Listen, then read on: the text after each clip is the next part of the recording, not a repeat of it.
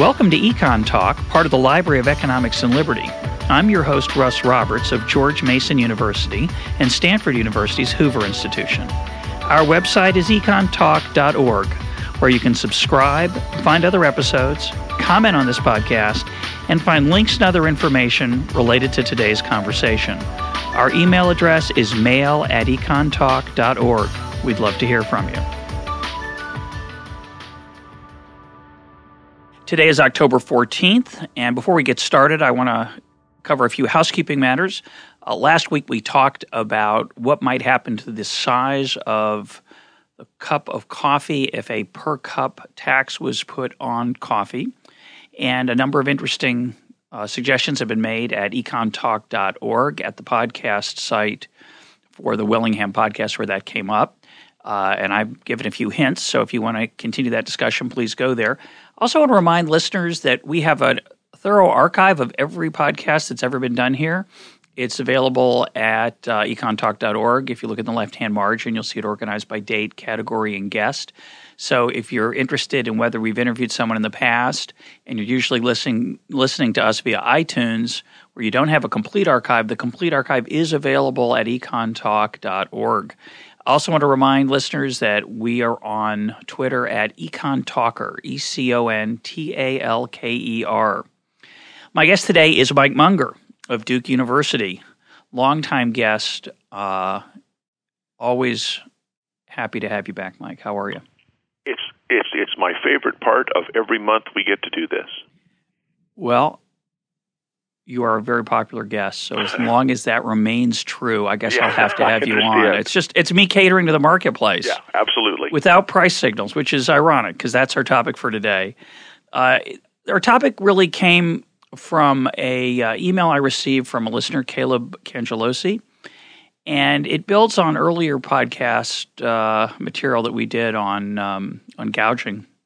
And Caleb was curious about the limits to prices and markets and how far you and I might go, or anyone might go, in advocating the use of prices and markets for allocating scarce stuff, particularly in the area of healthcare and particularly in the area of vaccines. So, the question I want to start us off with is if you have a, a life saving vaccine, or at least a potentially life saving vaccine, do we really want to let the market set the price? Um, or do we want to use non market ways of allocating, non price ways of allocating uh, that scarce good? Uh, there often isn't en- enough to, vaccine to go around. And certainly, well, I, I, I have a question first. Are, are we actually limited by the um, the physical rules of the universe around us, or can we make up an alternative world? If we can make up an alternative world where people always do what we think is the right thing and we're altruistic, we might not want to have price. We might want to have people working for the public good with full information and with all the right individual incentives and the resources they need to do their job. yeah, no cost of production or discovery would be. If we're talking about what we in- want, maybe we want that. And I think I think a lot of medical people think we live in that world. Or yeah, I just I can't help but notice that this is uh, a time when a lot of economists are starting to wonder whether we live in our own world, where we assume Yeah. assume people behave in a certain way, and that's the reality we live in. And so I just want to mention that offhand. well, but um, it's it's fair enough to say that maybe economists live in their own world. So let's let's try something kind of fundamental.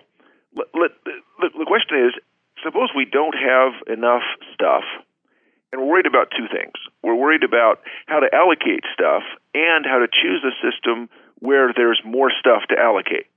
Both of those things are a problem we have to handle. If you look just at the how do we allocate the stuff we have, it seems like price isn't fair because it means that we don't have enough and the rich are going to get more and that doesn't seem right. It violates some what philosophers call moral intuition. yeah, I'm not sure. By the way, that uh, I, I want to challenge that. We'll come back to it, but the, whether rich really get more, it's true that that price can price some people out of the market on the basis of income, but it is not always true. Uh, Well, the the even if it were true, or even if it, it it's in the sense that wealthy people would have some advantage. They wouldn't get all of it, but they'd have some advantage. fair enough. What people ignore, and I don't understand this, is the importance the importance of the responsiveness of the amount of stuff we have to the mechanism we choose for allocating the stuff that we have. Think of the ways that we can allocate. One, one we could use is price. One we can have we can have people queue up. They can line up, and we don't have enough of it, but people who are first in line get it. We could use a lottery. We could say everybody gets a lottery ticket, and you know we'll we'll choose. We could use authority. We could say uh, that scientists have studied this and they think you need it more than you. We could use personal preference or favoritism. Now, we probably think that's a bad idea, but in fact, a lot of the schemes that we choose end up unintentionally inc- increasing the amount of favoritism that maybe somebody who's going to hire someone um, in the context of a minimum wage, or maybe a local official in the face of a shortage, um, th- those sorts of restrictions are going to increase the opportunities for personal favoritism. Or we could set up a rent seeking contest and we could make the likelihood that you get it uh, proportional to how hard you try, how long a proposal you write, how much time and effort, how much money you burn in order to, to write the, the application. I was like a ditch digging contest. You, you, you, have, uh, if you want the scarce thing, uh, you've got to dig as large a, di- a ditch as possible. And could, it's understood you have to fill it back in, too. You could do that, add, make it more interesting. You could do it by height, uh, you could do it by weight. Yeah. You could do it by beauty, subjective or objective. Uh, there'd be all kinds of different ways that we could deal with the fact that, in general, there isn't enough stuff to go around. I think part of the reason that people don't like price for making that decision uh, is that it is impersonal. Uh, let me suggest two reasons, and, and you can comment. One is price does two things. It allocates. That is, it decides. Some people will choose not to buy it at, at the particular price, whether it's uh, luxury cars, uh, the ne- the nth pair of shoes, or or a vaccine. So one thing it does is it allocates, and economists tend to focus on that. I think a lot of what non-economists focus on is it also redistributes between buyer and seller in within any transaction. So my loss as a buyer looks like your gain, which is true as a seller, and therefore, it looks like, though it is not, it looks like a zero sum game where a seller profits at the buyer's expense. Now, that's certainly true for any one transaction we think of a different price. So, if this is the key, if the transaction is going to take place, higher prices means more for the seller and less for the buyer. What I think we often forget about is the point you're making, which is that that if is very important because it may not take place, in which case the buyer will be even worse off. And that's something, of course, uh, that we want to worry about. We can change the buyer into a, a non buyer. The, the thing about shortages is that for many people, particularly if the shortage is unnecessary, and what I mean by unnecessary is that if we used a different scheme, there would be more of this stuff. And let's let's call it vaccine. Let's say we're talking about vaccines. There are notorious shortages in the United States for vaccines in the sense that um, when people want to have a vaccine, particularly against flu, it almost always comes in kind of late. There's not enough. Now, it's true that it's not very expensive. It's pretty cheap once you actually get it. But there's there's a long line in effect that you have to wait for, and it reminds me of people used they used to want to buy meat or sausage in Poland or the former Soviet Union you'd have to check and see if your local butcher actually had meat that day. Most days they don't. And oh, what a big day! I've heard that the butcher has meat. People run down and they stand in line, and the first 10 people or so are able to buy. They're able to buy at the state sponsored price, which is ridiculously low. So the fact is that the reason there may not be much meat in the front window of the butcher shop is he's selling it out the back because it, it's worth quite a bit more. Now, I doubt if we have, I've never heard of this, maybe you have, Russ. I don't know that we have a black market in vaccine in the U.S. I'm confident we would if H1N1, the swine flu vaccine, the swine flu, uh, became much more virulent. We might very well have a black market because we don't have enough of the vaccine. Yeah, by the way, people from the former Soviet Union, when they came to the United States, uh, would often carry large sums of cash on them, thousands of dollars, hundreds of dollars. And I'd ask them why they would carry so much money. And it, they said, well, what if there's a TV yeah. available for sale? Because usually there were no TVs in the stores. But if it was the day that the TVs were available at the state sponsored price, the last thing you'd want to have happen is not have that cash on hand. And so people would often carry, when they until they adjusted to life in the United States, would carry a lot more cash than the average American because of that uh, uncertainty of, of the supply. But in the case of, of vaccines, isn't the problem just a physical problem? I'll say, isn't it just a physical problem, Mike? That that that Mike means that I'm I'm playing devil's advocate here. Isn't yeah. it true that this is just? I mean, the reason there's a shortage for a vaccine in the United States is it, it takes a while to produce it, and you just can't make it fast enough. Isn't that the source of the problem, not the prices? You know, it's, it's it's actually quite possible that that's true. It might be that the price is high enough to elicit really hard efforts um, from pharmaceutical manufacturers. But the fact is, uh, in the last two years, three large manufacturers have left the business. They have they have decided that they can't make any profits, and they can't even actually guarantee the employment of their workers enough, so that they've left the business. So it is a physical problem in the sense that three large companies have decided it's not even worth trying. Now, perhaps if the government's going to buy General Motors, maybe they could buy some of these companies and go into the business themselves, but that sort of misses the point. If for some reason it's not profitable for the private sector to produce this. There must be something about the way that we're compensating or giving signals to the private sector about the value of these vaccines that's not getting through. Because I think if you ask most people, they say, this vaccine's really valuable to me. I really want one.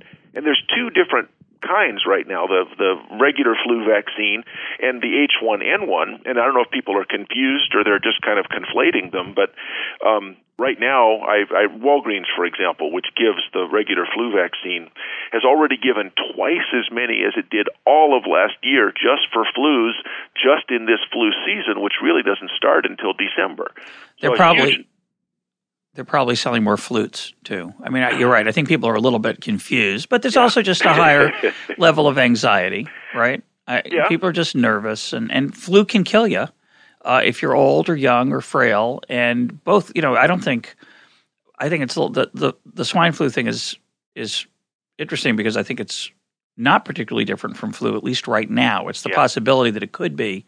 And so it's that worry has generated a lot more concern. There have been a total of 600 deaths in the U.S. from swine flu. We have 36,000 deaths from flu every year in the United States. And that's, uh, again, mostly a particular uh, people who are particularly vulnerable. Yeah. Um, so going back to either, and by the way, we're talking about flu, but of course there are many, many other vaccines that are that are crucial and important. And as you point out, uh, the number of producers has fallen dramatically over time. And, and my claim has always been, and I suspect it's true, I like to think it's true, is that we've taken the profit out. We've not allowed the marketplace to work in the vaccine area. We've basically said if you come up with a better vaccine or a quicker vaccine, or you can produce it uh, in larger numbers, uh, and that's going to cost you more, we're not going to let you profit from that in an inordinate amount because it's just not right. And as a result, because the government is the major purchaser of these vaccines, which is another non market aspect of this, uh, we're not going to let the price be what the market could bear. And as a result, there seems to be frequent shortages. There are frequent shortages, and it it is interesting that we have decided that this is apparently too important to let the market do it. And so we're going to put the Department of Motor Vehicles in charge of it with all of their efficiency and uh, politeness. Why well, is it? I, why is it that you think that government is going to be better at doing this? I think, and the reason I, I, I say it in that provocative way is what you said before is right. I think it's the heart of the matter. We we have a sense that it's wrong to use the profit motive at all as a way of organizing production that's involved in serving really desperate needs.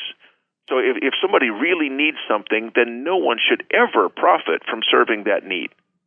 And, and we've talked about the emotional aspect of this in our other podcasts, but I want to bring up an example that happened to me the other day, which is really illuminating. Uh, someone was talking about the swine flu. It was a doctor, it was a couple doctors actually I was chatting with, and I made an offhand remark that, yeah, well, there's a shortage of swine flu because we don't let anybody profit from it. And uh, she, being a doctor, was saying that she would be getting her supply soon, which is always interesting, you know, because yeah. for I think reasonably, it's a good idea if we're going to not let the market allocate it. Probably healthcare people should get it first because they're going to come into contact with it a lot and come in contact with vulnerable people. So it's probably a good idea. Yeah. But when I said, you know, the reason it's a short in short supply is because we don't let anybody profit from it, she immediately said something that I think is commonly uh, believed and felt by most people, which is, well, I wouldn't trust a vaccine that was produced by somebody who was trying to make a, a quick profit or take advantage of people. And I thought that really captured a lot of the emotional uh, and philosophical view that people have of the point you're making the idea that price or profit or markets should play a role in urgently uh, desperate situations. And um, of course, she charges for her services. And when if I went to her with my child. She's a wonderful pediatrician. If I went to her with my child and said, "I don't want to uh, pay for your services today because I don't think it would be, I wouldn't trust you." Oh, but because your child is really sick. It's really fine. sick. It's fine for your child to go when it's not sick, but today he's really sick, so I don't trust you if I have to pay you. A lot, especially if I have to pay yeah. you a lot for this. Yeah. And of course, I, I, didn't say that, but she'd have been horrified by that accusation that, yeah. that she'd be somehow exploiting me or taking advantage of me. And and she's a very good person. I'm sure yeah. in that situation she would eat, would even be an even better doctor at no price. Uh, and she, and so it, there is a, a fundamental truth to her observation, which is that we'd like to rely on. I like to think of it as love uh, and affection and and decency as a way to get stuff done but it's very hard to rely on that for the swine flu. It's not working. You you might very well be able to rely on it at the margin. Certainly for doctors, she needs to cover something like what economists call the average cost, or what the she has a bunch of costs she has to cover. She went to medical school, but at the margin, she's happy to help people. Problem is that we, the shortages occur at the margin, and vaccines are physical things they're sort of disembodied and impersonal. They just they have to be at a certain level of of quality, and it, it is there's a big asymmetry of information. I mean, think about this, Russ. I went to uh, a, a drugstore. I won't say the name. I went to a drugstore the other day and got my flu vaccine, and a person that I don't know put a needle. I don't know where it's been. Sure. In, into a bottle and pulled a liquid out and then put it into my arm and injected it. You're such a fool. I, I don't go there. you're you're crazy. It cost me five dollars, but who knows what happened? Yeah, you were so kind of trusting. We, we have this sense, and I and I think rightly, we'd like for us to have some kind of more direct. Now, I'm I'm I'm an economist, and so I was thinking, gosh, this is great instead of having to go and make an appointment with a doctor and pay a hundred dollars, I paid five dollars at a drugstore, and this is displacing some of the monopoly, some of the entry barriers that doctors used to have because there's all sorts of things that physicians' assistants can now do. But yeah. I believe in the quality of impersonal services in the market. By no means does everyone believe that. No, and and it it uh, doesn't always work, of course. It's not yeah. foolproof. Yeah. Well, but let's go back to the harder question. Um, at a point in time, there is only a physical, a limited amount of, of vaccine available for whatever reason, whether public policy designed it that way or it's or it just was bad luck or whatever it is. There's not enough to go around at the price that's being charged. Isn't that a good thing? Do we really want to let people decide? for themselves? And do we want our society to, to implicitly decide who lives and dies based on how much you're willing to pay? I mean, let's let me let me take the example that Greg Mankiw uh, posed in a recent New York Times column. He talked about a uh, let's say a pill could be designed. He calls it the Dorian Gray pill after the Oscar Wilde uh, character uh, Dorian Gray. Um, every day that you take the the pill, you don't die, you don't get sick, uh, you don't even age. You stay exactly the way you are. And a year's supply of this pill costs $150,000. And if you can afford this, you can live forever. So, would we want to allow that pill to be bought and sold by uh, the marketplace so that a handful of really rich people could live forever? The rest of us would be dying off? I mean, is that that's what markets do, isn't it? The, the premise is that there aren't enough of these pills for everyone to have one. And in Mankiw's column, it was let's even suppose that if we devoted all of society's resources to this, if there's a limited supply, we can't much change uh, the amount. So you you could because if you could subsidize it and make it so everybody could have one, that would be different. That's not the example. There's not enough. Question is, and we all we all recognize that it does cost one hundred and fifty thousand dollars. Or a little Question less. is, what would be the alternatives? Um, we could uh, do this by authority where we would say, who are the people who are the smartest? Who are the ones who contribute most to the society? And we'll use tax money then to subsidize this. I don't think it's the smartest, by the way, but go ahead. You, Uh, you- maybe you it's the most beautiful because Yeah. you also don't deteriorate physically. I would say it is not Matt Holliday for, for, for my own sake since he missed that fly ball in the outfield. he, he doesn't get the bill. He gets something else. spoken by a true Cardinal fan. Yeah, a topic. I'm, uh, I'm. It's not like I'm bitter or anything. No, I no, I, and- I haven't slept since Saturday. yeah, no, I, I'm glad you brought that up. Not, not. Um, So, so Matt, the, one of the rules is Matt Holliday does not get one of these darn pills. I think he needs one. Actually, I think compassion would require that he. Uh, I can think of a lot of aspects of it. But go ahead, continue. so we're, we're, we're going to have to allocate it somehow.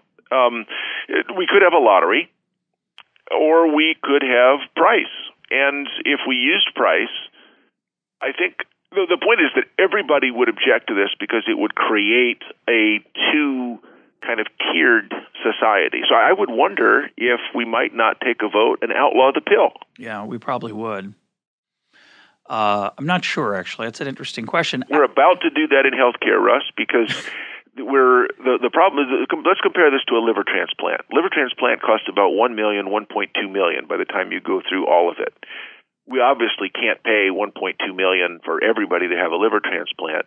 As it stands, some wealthy people and some people who are uh, who have gilt edged health plans probably can get a liver transplant if we have a system that rations healthcare, and maybe it's more rational. I mean, in the sense that why would you spend that much? Seventy year old guy, you're going to give him a, a liver transplant? Well, if we have a, any kind of single payer plan, basically in Germany or England, it's impossible to get a liver tran- liver transplant operation legally. They've made a Legally. decision not to do it. Legally. Right, that's right. You can go somewhere else, but that's the way laws are. They can only control what's legal. We'd have a law not to have a liver transplant, just like we'd have a law not to do uh, Dorian Gray pill. I think it's a fantastic example because it really does raise the, the problem of rationing in healthcare and raise the question are, with vaccines too, are we going to do this as a society or are we going to let people make their own choices knowing that some people are going to make bad choices? I guess I disagree with you on this. I, I don't. Um, I don't think it's a good example at all. Uh, I think it's. Uh, I'm going to be tough on at least this version of our version that we're discussing here of Greg's piece. I didn't. I don't remember the whole thing. I read it a few weeks ago, and then I Yeah, took, we, we've characterized it in a certain way. In a so certain way. let's- So I just let's call it our example. Yeah, now. I don't want to be unfair to Greg, and Yeah. uh, but I, I think you're close. Um, I think it's the kind of example that makes for a good high school um, biology class discussion or a ethics class in, in religious schools. Um, you know, you, you've got uh, it's a classic case in ethics situations. You're, you're, you're on a boat. There's four of you. There's only enough water to save one. Who gets it? And uh, you know, you can argue as you have. You could say, well, we should we should give it to the youngest person uh, because that person would get the most benefit because they'd live the longest. We should give it to the most valuable person, which of course is undefinable, and we'd argue about whether that's the the most beautiful or the smartest or the one who's got the best carpentry skills or Yeah. uh, can fix a, a, a like you know a wiring problem. Uh, there, there's so many dimensions of valuable, of course, some uh, market based and some not. The best artist, the best singer, the best the one who'd be the best parent, the best husband, wife. Right? We could argue about that. That's that makes good talk for, and it's interesting. I don't I don't want to devalue it. I think it's an interesting conversation. You learn something from those conversations, and of course, you could say whoever could pay the most for it and and and compensate, uh, take the money and give it to something, or we could think of all kinds of mechanisms. But I think it's a, it's the wrong question you know, it, it's good for argument, and it's it's nice for dorm rooms late at night if you've had a few drinks, but it's not really. Not anybody at Duke drinks, mind you. Oh, of course not, or, or here at George Mason. uh, but it's not the right question. And the reason it's not the right question is it does not capture. Let me, let me say it differently. If you're in a rowboat and you're stranded at sea and you're trying to, to be saved and you really only have one thing of water for four people, you're really in a terrible situation. And, and it's my heart goes out to all four of you. And um, people do brutal and, and grotesque things and honorable and glorious things in under that moral dilemma. But that's not the moral dilemma we're talking about. It's the way people pose the moral dilemma. And I think it's a false way of posing it. And the reason I say that, and you'll uh, you'll respond, is does it correspond to anything in in in, in economic life in a market system? Is there anything like that other than a delusion that, that that's the way things are? So, for example, when cars were first invented, only rich people had cars. It's true. Only rich people had cars.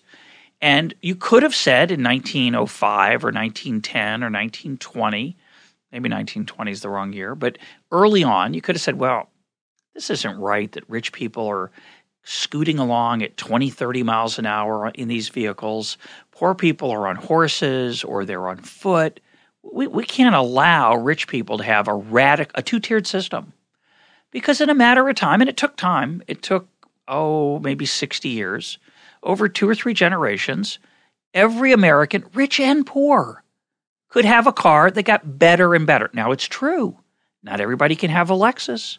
Not everybody can my my 11 year old wants a ferrari big time and he's I hope in for a life of disappointment. I hope he can never have a Ferrari, and I hope he, if he can, he chooses not to have one. Though I think they're a beautiful work of art, but they're very extravagant in my opinion, and I'd rather him spend his money on something else. Yeah, the set of things that would have to be true for him to have a Ferrari, you don't want to be true. Yeah, but you know, it's not my life; it's his life. He'll choose. Yeah. He's 11. He doesn't have really a good vision of what his choices will be, and that's what makes 11 year olds so charming.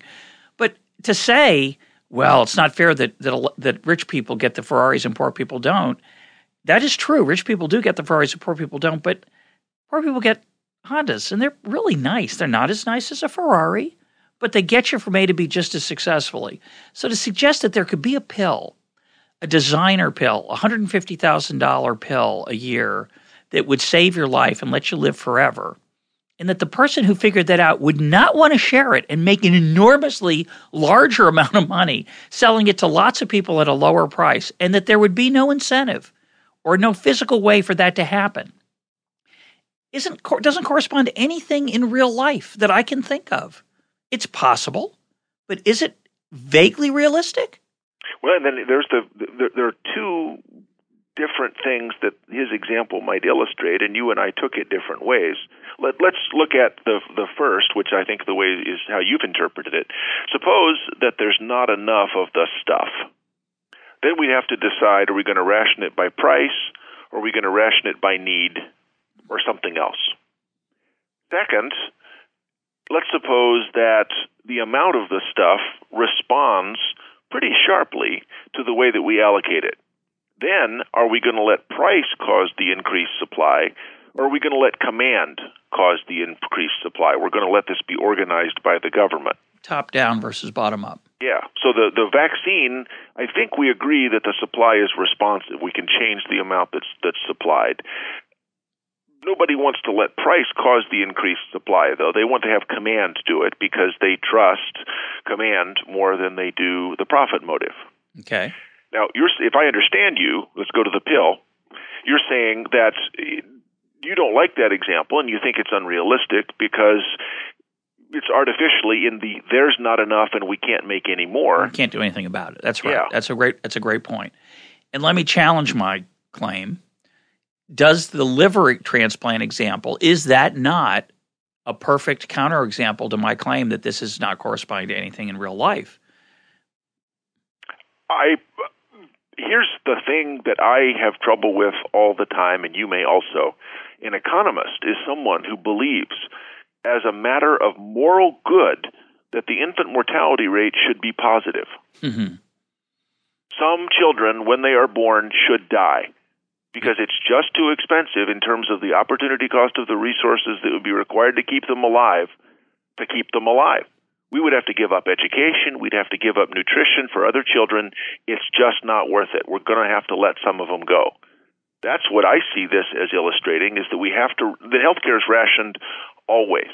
The idea that healthcare should be free is insane. Because it's not true. It's not true, and liver transplants aren't true. We can't, as a society, afford to be able to give liver transplants or pick your exotic operation and suppose for the sake of argument not that it makes you live forever but you'll live another 10 or 20 years and you will die for sure now. How do we decide how to allocate that? Yeah. Well i i, I want to just challenge the linguistics. You say we can't afford it. We can afford it. It's just that we wouldn't like to. And it's hard to face that right? We certainly could afford to give everybody a liver transplant wants one. We I'm going to stick with it. I'm going to stick with it. We can't afford it. When when you when I tell you what you have to give up, exactly, you're going to say, and that's what afford means. You could buy your kid a Ferrari. You're just a skinflint. I know. I'm a horrible. I can't person. believe you could easily do this. Yep. You could you could sell your house. Yep. Put fifty thousand dollars down and pay on the two hundred thousand dollar car mortgage. It's just that you don't like your kid. Yeah, that's you true. You can afford it. Yeah, no, you're right. That's right. That's why I like to say I choose not to afford yeah. it. But go ahead. Well, we, we choose not to give liver transplants to everybody. If we actually knew the cost, we'd have to say, "I'm I'm sorry, you got to go." But my claim is, and maybe this is just sophistry. My claim is, is that if we let, I mean, the reason the liver transplant's so much more interesting than the Ferrari is that it's really a lot more important. And that's why this is such an interesting issue, right? People say, well, the market's fine for Ferraris, but not for liver transplants. And for me, it goes the other way around. Don't I want the market to be unleashed on liver transplants? Don't I want the economies of scale that normally come with production to come with liver transplants? Don't I want people to make enormous amounts of money? You have finding, now hit you've now hit the next point in the argument, and this is really crucial. Why are liver transplants so expensive? That's the question. Part of the reason is we don't let people pay for livers. Yep. We bury so many perfectly good livers yep. in people who, if we had agreed to pay their funeral expenses and fifty thousand dollars, would have said, "Sure, I'll donate that," so that their kids could have a better life. Yep. But we, we don't allow them to donate it. We we we don't allow we don't allow people who need livers to pay people who on maybe a kind of insurance pool. Mm-hmm. So it's again because we're not letting the market operate. Um, it, the liver transplants are also expensive though because of the very the complexity of the operation that's involved. Uh, there, there probably operative are, care. Yeah. yeah, and and that's the, the where I'm really going with this is not that we don't allow any liver transplants what we can do is say we're going to subsidize some kinds of liver transplants through insurance and other requirements because we require some companies to offer this kind of coverage. But somebody, I don't know, 60, 70, 90, I'm sorry, you don't get a liver transplant. Or we can leave it up to the market. If the 90 year old person is rich, they can go somewhere else and buy one. What do you think of that? It really is interesting, isn't it? Because suppose that what they're doing is they go somewhere else, they buy a liver transplant, and that's a liver that could have gone into a 30 year old person who's very productive, has a family, needs their dad. He doesn't get it because the rich person took it. It's pretty repulsive, isn't it? It's an artificial shortage. So that's one argument. The other argument would be we could certainly look for non top down ways to get poorer people into the into the system, right? We could look for charity. We could look for um, foundations that would subsidize artificially, but voluntarily, the acquisition of livers by younger, more productive, more important people by some standard, right? Yeah, well, one of the questions is the the acquisition of the liver, and the other is to whom does it go? I think most of us are troubled by the idea that the market would handle all of that but letting the market handle more of the compensation to the person from whom the liver is harvested, because after all, they're they're dead. Um, allowing them to sign a contract saying, in the unlikely event of my death, my liver can be harvested, and the compensation will go to my heirs. It's actually a kind of insurance, and it costs me nothing as long as it's voluntary. Yeah, it's not. Uh, you said in the unlikely event of my death. Of course, it's quite likely. Um, as far as we know, it's about 100%. Although you, you could argue for the rest, for those of us still alive, there's there's a lot of uncertainty about that probability, but most of us think it's close to one. Yeah, and it's, it would be a time when I'm a good donor. Um, so somewhere between the ages of 25 and 55, assuming that I haven't had too much single malt scotch. Yeah, I was going to say I'd hate to see your liver, my friend. I any... admit I have to. I have to opt out. That's fine. My kidneys are extremely efficient, though. Yeah, I'm glad to hear it. Uh, it is. There is a moral issue, I think, that makes some people queasy, including myself, and it is. This is a real concern. That under that situation, you have what economists call a moral hazard problem uh, that both the heirs and um, sometimes the doctors might be overeager to harvest that liver and advance the time of death. Um, it's a really uh, gruesome Monty Python uh, skit along yeah. those lines in the meaning of life, um, and it is an issue. It's happened in in poor societies with imperfect property rights and and bad systems of justice. You can get people murdered for their for their body parts. Yeah, that's, that's exactly where everybody goes. You're right. I'm, I'm talking metaphorically. That's exactly the argument that, that people make. Well, it would, in countries with bad property rights and poor enforcement, this would cause a problem.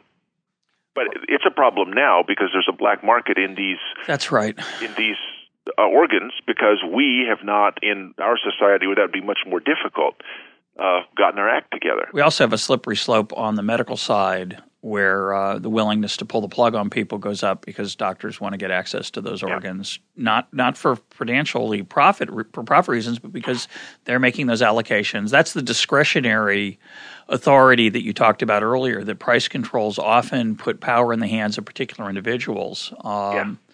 Well, and actually, I think that happens more now than it would under a price system because livers are so precious. So if you have someone who's listed as a donor, they're not going to get any money, but they are listed as a donor. I think now we're more likely to pull the plug because it's so precious.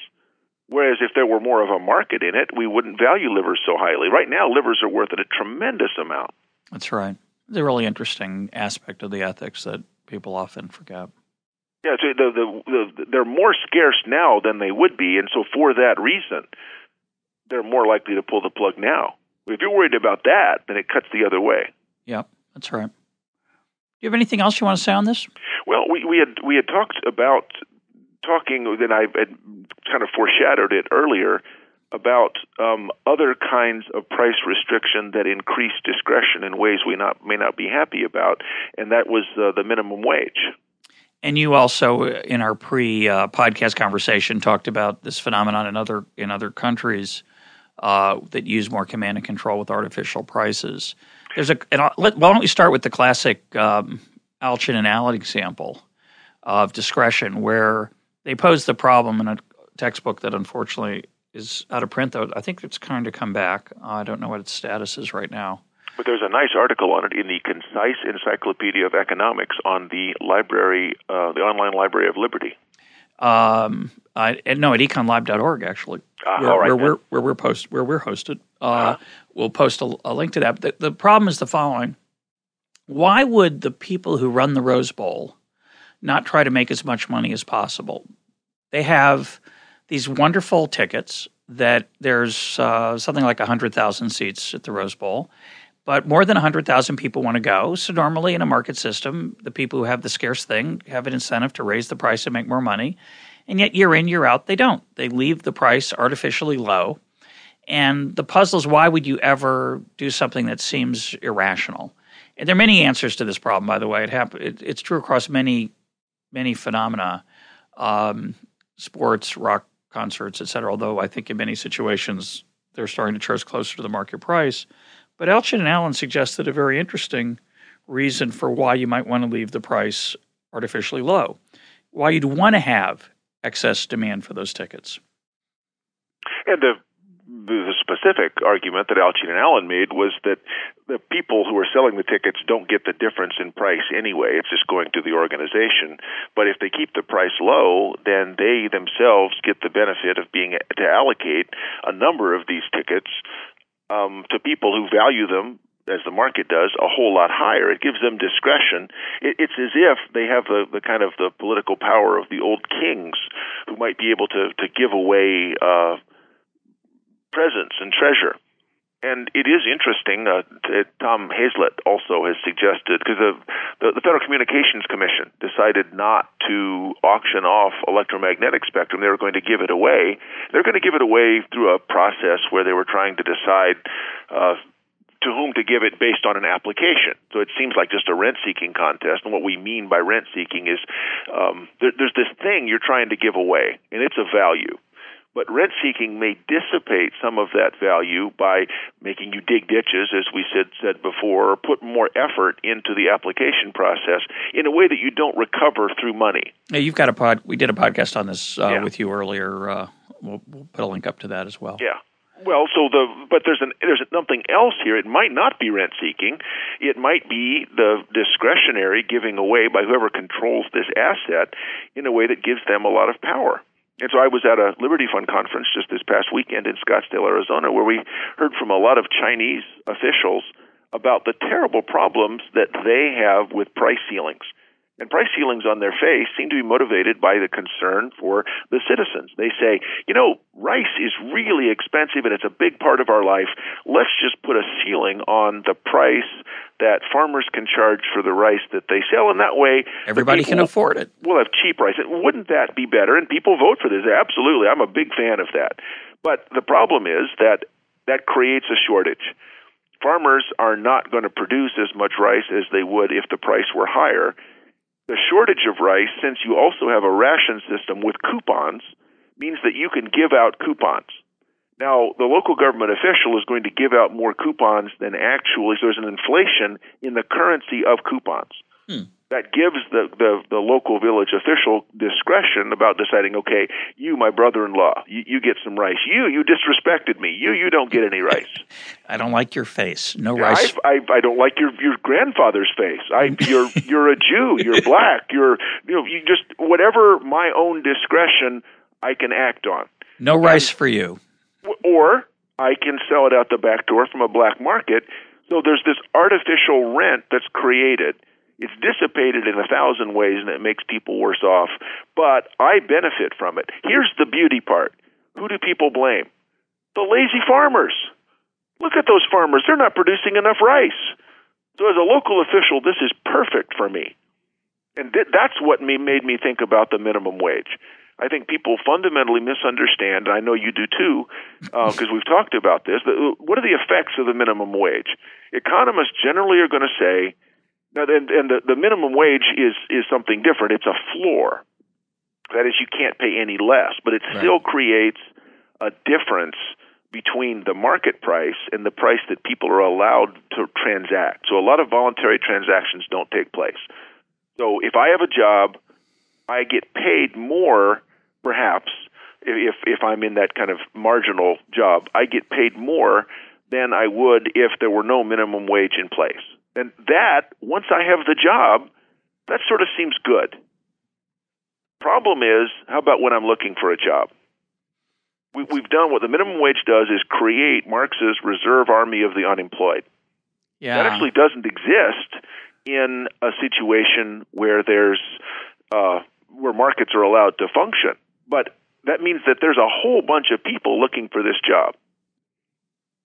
Yeah, I, I, as the employer, I look around and I say just the same thing again. I don't like your face. Yeah, I it's I think it's worse than that actually. Um, I've been thinking about this a lot. It came up in my class recently, in my microeconomics class. I think the way economists look at this is remarkably unimaginative. Um, so let me lay it out. I, the standard way that we teach, not the way I teach it, because I've I'm trying to use my imagination but the standard way that the textbooks teach the effects of, of a price floor like this, a minimum wage, is well, let's say the apps we're talking about, say the um, uh, the wage for a particular low skilled person. So obviously, the minimum wage doesn't have a big impact on lots of people in the job market, but for people with relatively low skills, it's very important. So, in the absence of the minimum wage, let's say you'd make five dollars an hour but the minimum wage is seven and a quarter. And uh, somebody recently sent me a, a, a quote from uh, Orson Scott Card, the science fiction writer, where he said, "Well, it's good to have the minimum wage because what it does is it the economists are right. It, most economists agree with this, and let's just assume that this is true, which I think it is, but we're going to work with this. That it does just reduce the number of opportunities available for low skill workers, uh, and so." Orson Scott Card says, well, that's good because it's destroying crummy jobs. We don't want those jobs. Those are jobs that people have trouble living on. And I think the standard way that economists then look at this is they say, well, a bunch of people who are making $5 an hour now don't have a job. So those people are hurt. Let's concede that, say the supporters of the minimum wage or the, the, the careful economist. And the people who get the jobs that are still left, they make seven and a quarter, so they're better off. And now we're going to be utilitarians. I'm not, but people in this vein of thought say, I'm going to be a utilitarian. And I'm going to add up the gains to the people who get to keep their jobs and make seven and a quarter, and I'm going to take away the people who lost the five bucks. And now it's a question. It's an empirical question. It's it, what's the elasticity of the demand for low skilled labor? That is, how responsive. What we talked about earlier. How much does do things respond to price? So if if we've made low skilled people more expensive, yes, true. It's probably going to be the case that there'll be fewer jobs for them. But what if it's not very many fewer? In fact, I'll make it dramatic. So as one person loses their job, but thousands, hundreds of thousands, maybe millions of people get a raise from 5 to 725. Well, that's surely a good thing, right? So that's the standard empirical way that economists look at the minimum wage. It's a question of you might not literally add up the costs and benefits, but most people, I think, when confronted with this, would say, well, some people lose their jobs, and that's a shame. But if enough people benefit from a higher wage, and it's and it's a better wage, it's a more dignified wage, they can hold their head high. That's what counts. And we have a social safety net for the people who are unemployed. They're really no worse off that's than they were right. with their five dollar an hour job. And I think that fundamentally, and I think economists through our uh, sort of blind application of, of supply and demand, not not imaginative application, totally missed the implications of this. And this really comes, I think, it builds on work of uh, Barzel, uh, who who looked at, at how competition really takes place. So l- let me lay this out. And it, it must be on a different margin then. Exactly. So we understand that price is one way that people compete. So what the minimum wage does is that when it's when the wage is artificially high at 725, as you point out, more people want to work uh, than there were jobs available.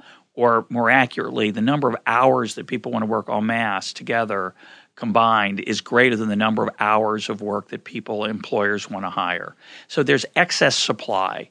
Now normally excess supply pushes wages down from seven to twenty-five. They would go back down to five. We've Well, blocked that. We've It can't stopped do it. that. It's illegal, and we're going to assume it's there's no black market. There's no illegal. Of course, there's plenty of it, but in fact, let's assume not in fact. In fact, there's plenty of that. But let's assume none of that happens. There's no black market. It, you get dipped in hot oil and die a horrible death if you're caught violating the law, and so no one wants to risk it. And as a result, everybody keeps the law. So what have you done? As you said, you've created this reserve army of people who would like to work at 725 In a heartbeat. who can't. Yeah. What But, that but they're waiting outside. they're not just waiting outside because the person who's who we think of as the beneficiary, and this is the part I find so so uh, unimaginative and depressing. The person who's the so-called beneficiary, who's now making seven twenty-five an hour, is really in a position to be exploited by his employer, and will often act and exploit himself. Let's think about the different dimensions that a worker and an employer have besides wages for the on the job experience there's how hard you work while you're working. That is, how many breaks you get, how much time off you get. Do There- I assign you a split shift where you work three hours at lunch and then you have to come back for dinner? Yeah. Do you have to pay for your own uniform? Do you get training on the job? Well, most jobs that pay $5 an hour don't have any training. Well, I'm not talking about a formal thing where you go off for three weeks and take some fancy class and learning how to use some equipment or software or learn. They, they don't have sabbaticals. You're not claiming they have sabbaticals. Right, but they have on-the-job training all the time in every job. It's things like you know people trying to desperately get better at what they're doing, and that there's mentoring that goes on. All that is going to be reduced. How hard you work, you're going to work harder. One of the reasons you're going to work harder is, and of course, some of these businesses are going to fail This has nothing to do with just the elasticity of labor within a business. Some of the yeah. businesses, are, some of the jobs are going to disappear because the profitability has been reduced and they were close to failing and now they'll fail. And those jobs are going to definitely disappear. But let's talk about the ones that stick around. How hard are you going to work on the job? It's not just that your employer is going to say, you know, I can take advantage of you. You're going to say, hey, if you're smart, if I lose my job or if I quit my job, finding another one's going to be a lot harder because yeah, there I'll are not only are there fewer of them, there are more people trying to get at the scarcer jobs. Yeah. So that competition pushes down compensation. It's not allowed to legally push down monetary compensation because that's blocked by the law. It pushes down non-monetary compensation. Yeah. I, I don't know if people realize how much it's kind of like hydraulics. If there's this surplus, it's going to be pushed to some other margin almost automatically. It may just be the abusiveness of the boss. Normally, I would quit. I'm not going to take this, but I can't because exactly. I'm not going to find another job at this wage. There's all sorts of difficult things that, and we've seen examples of it over and over again in kind of the other direction. You may remember when they tried to regulate regulate airline prices in the 60s, say, then put a, a ceiling. You can on any city pricing pair, you couldn't raise your your your uh, couldn't lower rate. your price. No, you couldn't lower your you price. couldn't lower it, right? You you couldn't lower it below, below a certain level. So uh, we we can't compete on price. So they started competing on the kind of meals that they offered. First there were sandwiches, and then there were steaks. They tried to limit that by saying you couldn't have a steak, and so Eastern Airline, which is now bankrupt, famously had a lunch which was a large sirloin steak between two tiny pieces of bread, and they called that a sandwich. but it was about a fifteen or twenty dollar lunch. Even then, it was a very expensive with wine. And the other way, of course, they competed, which is uh, which again is hard to see, but the other way they competed was they would offer more flights per connecting cities so that the load factor would be lower, so it'd be more pleasant and comfortable. Both you'd have more choices, and when you were on the flight, you had more room to stretch out. Uh, the, some some of it was easier to see. The uh, there were more stewardesses, and they were extremely attractive. Yeah, and so they, just like the food, the food was more attractive, and yeah. the stewardesses, yeah. and the upholstery, everything got better. Yeah. But they here's the here's the irony.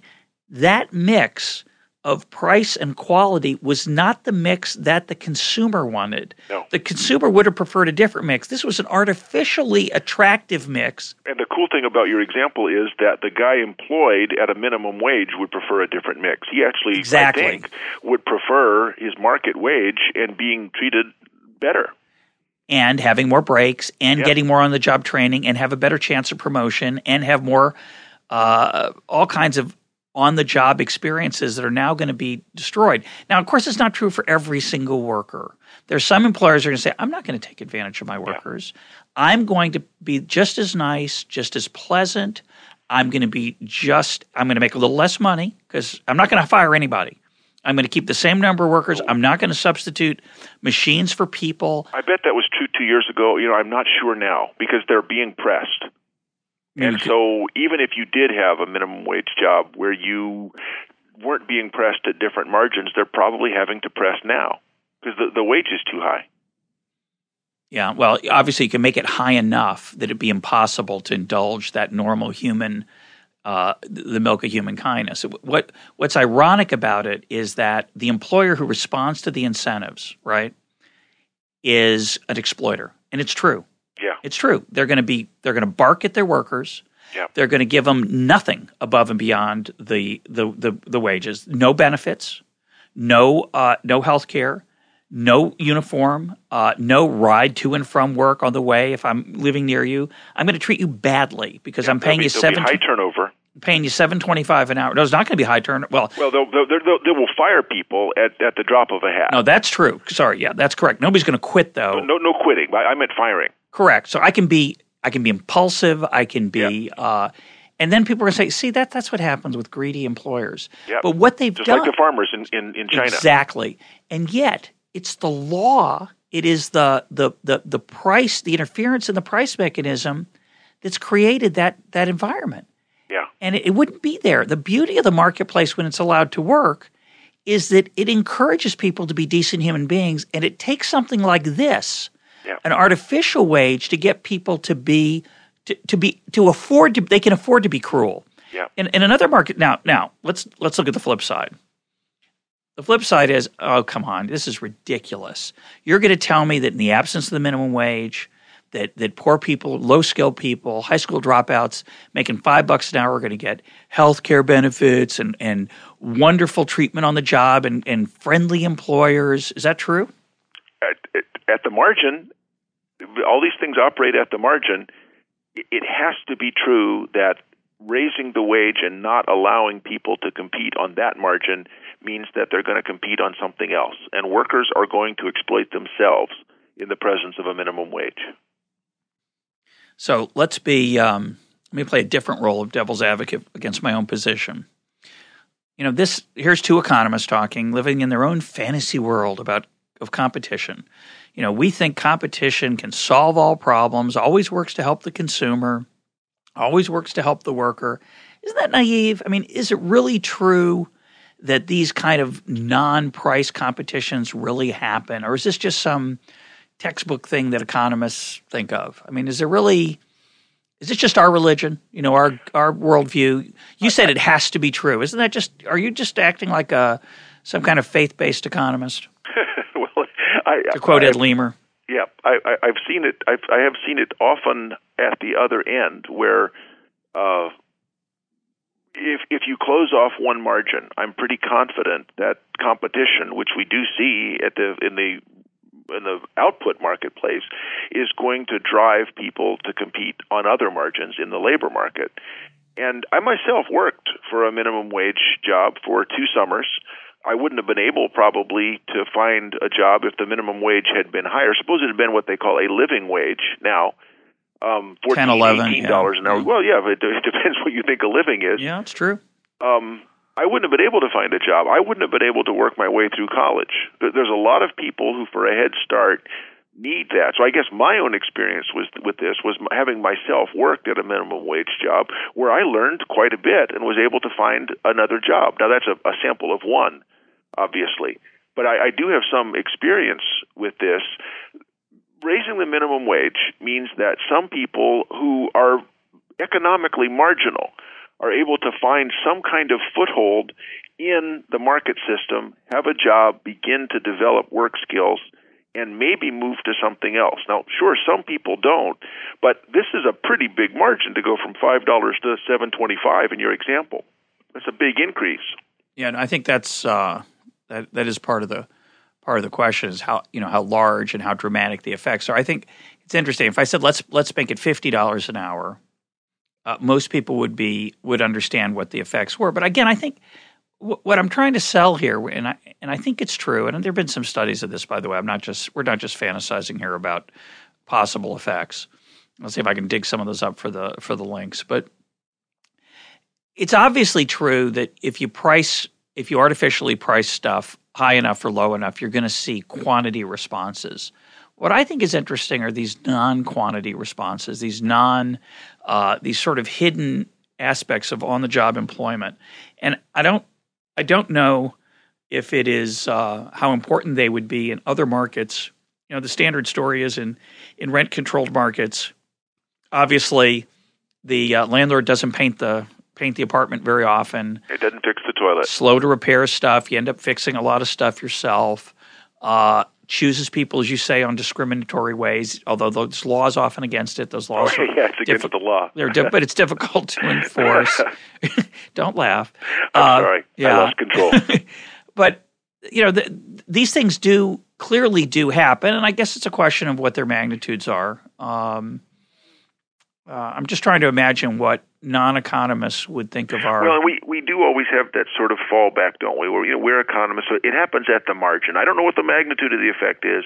I think it happens at the margin, and it would be interesting to know how much that margin is. I guess what I think is important about the issue that you've raised about minimum wage is I would I'm willing to bet almost none of the listeners have ever thought about that kind of competition for jobs expressing itself as competition along other margins other than wage before.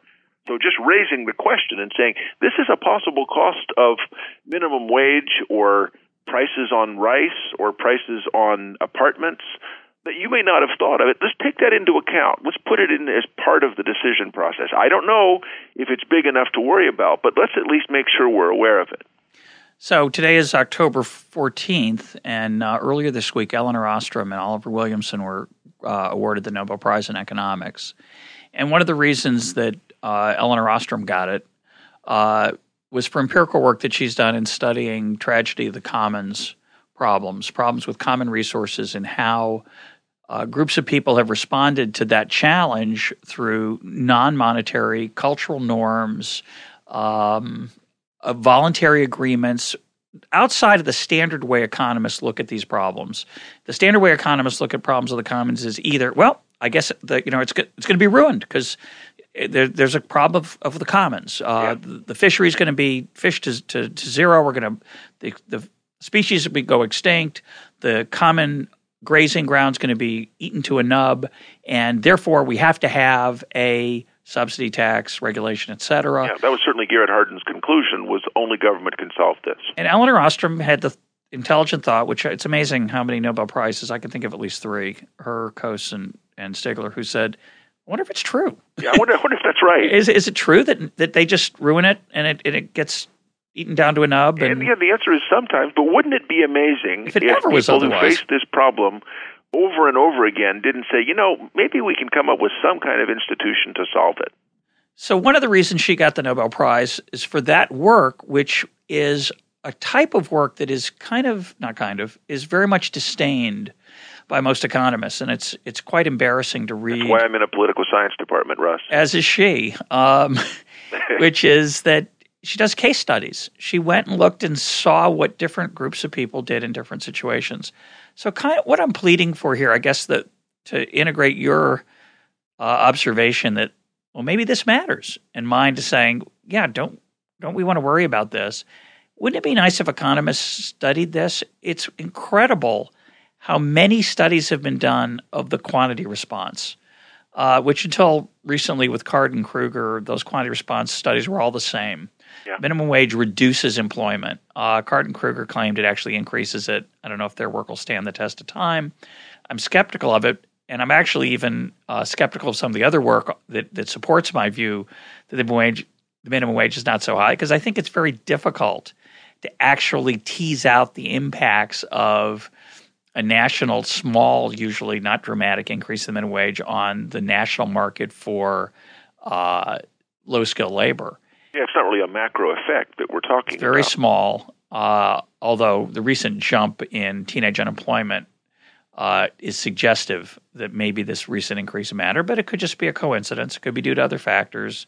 It's it's hard to know, yeah. but it would be useful. And again, I know there's been some work on this, but it would be useful to look at the non quantitative measures, and that that you can't run a regression, so it doesn't get very often. So it's hard in that study, so it's hard to do, but it would be useful to try to see how the nature of the workplace has changed in response to changes like this, or the nature of uh, rent control. And I, again, I know people have looked at this. I'll I'll try to find some of the references, but there hasn't been a lot of work on it, and it might be a fruitful area for people to consider, which is to study how competition actually works, as opposed to just saying supply and demand cross, or they don't, and therefore we're done.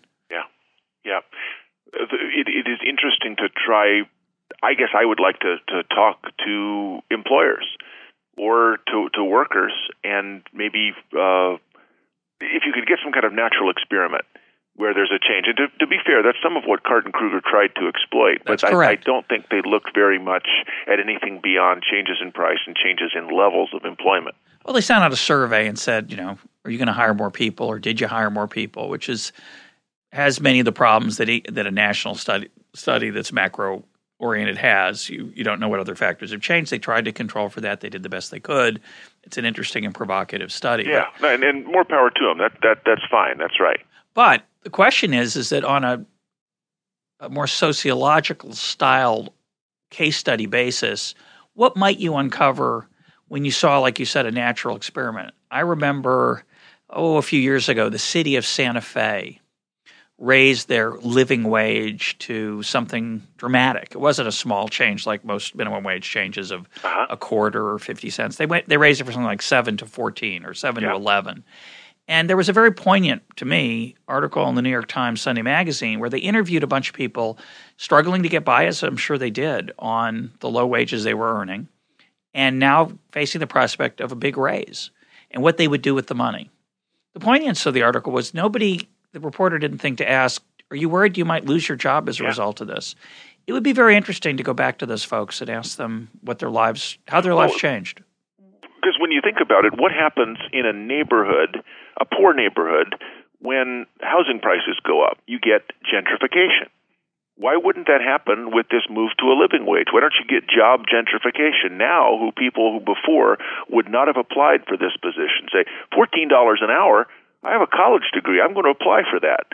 They crowd out all of the residents of this neighborhood who used to live in the low wage area and it becomes a high wage area but it becomes it's job gentrification in the sense that the people holding these jobs are crowded out maybe they're fired maybe it's just hard for them to compete with the people who are now much more motivated because of the much higher salary it's not true that things just stay static and you give them more money and once again illustrates the, that's a great analogy, by the way. It once again illustrates the essence of economics, which is, and then what? Um, yeah, yeah. Which is, I, I, I attribute it to Thomas Sowell. I don't know if that's accurate. If anybody knows where Sowell said that or whether it's true that he's the first person to put those words in quotes. Um, and then what really is the essence of the economic way of thinking that you can't hold everything else constant. And the good economist is the person who figures out what comes next? What are the ways that people respond to the new set of incentives that are in place? You want to say anything else, Mike? I'm I'm thinking about the, the the and then what thing. If we could just get more people to say instead of this is comparative statics and here's the new equilibrium.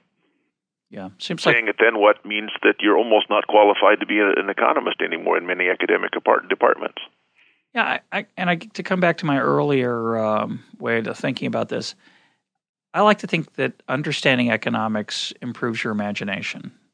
Not in the way we usually think of it as, you know, a fantasy where. Can, I reverse that? Improving yeah. your your imagination may help you to understand economics. Yeah, that's a much better way to say it. but but they but they work back and forth. That that when you start to think about, say, how competition works, you can see the hidden, unseen stuff that that you'd miss otherwise. Yeah, and that's really what Bastiat meant when he talked about the seen and the unseen. It's a requirement of imagination. I just I'd never thought of it that way before. So thank you, Russ. Yeah, it's interesting. Well, uh, look forward to our next imaginative session. My guest today has been Mike Munger of the of the Perfect Liver and the Perfect University. Mike, thanks as always for being part of Econ Talk. It's been a pleasure.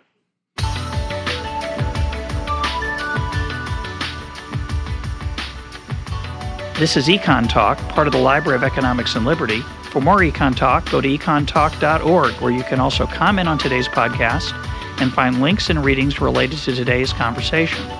The sound engineer for Econ Talk is Rich Goyette. I'm your host, Russ Roberts. Thanks for listening. Talk to you on Monday.